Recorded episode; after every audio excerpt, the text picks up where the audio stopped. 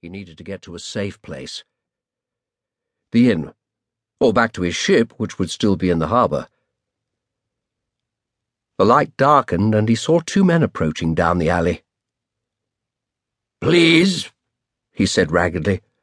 I need help. Well, looky here, a crude West Country voice said. A pigeon for the plucking. Drunk as a lord, he be. Maybe he is a lord, his companion cackled. Look at them clothes. I wager he has a heavy purse. That coat will be worth a pretty penny, too. Kirkland swore to himself. Ordinarily, he could handle two clumsy louts without even breathing hard, but at the moment an alley cat could take him down. Even so, his trained reflexes kicked in when a rough hand grabbed his arm and dragged him to his feet so the man could yank at his coat. Kirkland wrenched free and kicked the fellow's knee, sending his assailant staggering. Bugger! The man swore, enraged. You'll be sorry for that! They came at him together, snarling the filthiest oaths imaginable. Kirkland managed to land a few blows, but he was quickly knocked to the ground.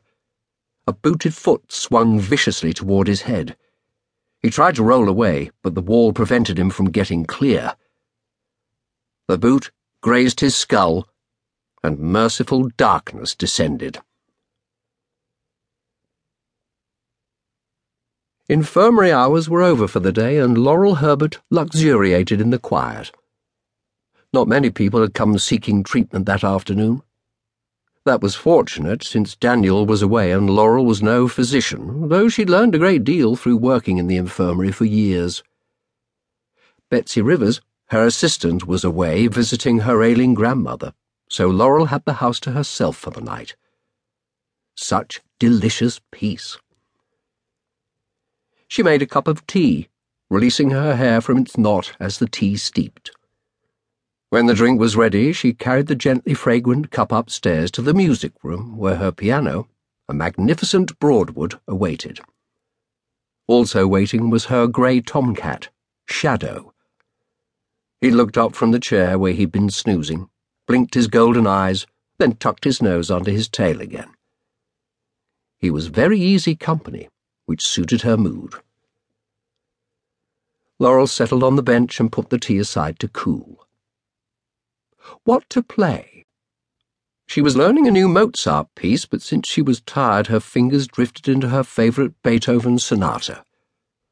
Music was food for the soul, and she loved the serene power of the piece, even though it carried too many memories. She had just finished the adagio movement when she heard the knocker hammering on the infirmary door. She smiled ruefully and took a large swallow of tea before setting the cup aside to head downstairs. She should have known that peace and quiet were not guaranteed. The Herbert Infirmary never refused anyone, and since she lived upstairs and was the only one here this evening, the duty was hers. In the interest of dignity, she tied a simple knot in her long hair. It would slide out soon, but while it lasted, she looked more mature and responsible. She opened the door to find two stevedores from the port who attended services at her brother's chapel. Between them, they carried an unconscious man wearing only drawers and a torn, bloody shirt, his limp arms slung over their shoulders. Sorry, Miss Herbert, the taller man, Potter, said. We found this fellow beaten bad in an alley, and figured you'd see to him. And so I will. You were right to bring him here. Laurel stepped back so they could move past her. The injured man's head was hanging and dark hair obscured his face, but he looked fit and healthy, which always helped in recovery. As they carried him to the nearest examination room, Larkin said worriedly, He's got a fever, poor sod. Not the pox, is it? I see no signs of smallpox, Laurel said reassuringly. Fevers have many causes. The examination room had good natural light and a wide padded table standing in the middle. Built in cabinets held instruments, bandages, linens, and other supplies. The stevedores laid the man down with surprising gentleness and rolled him onto his back.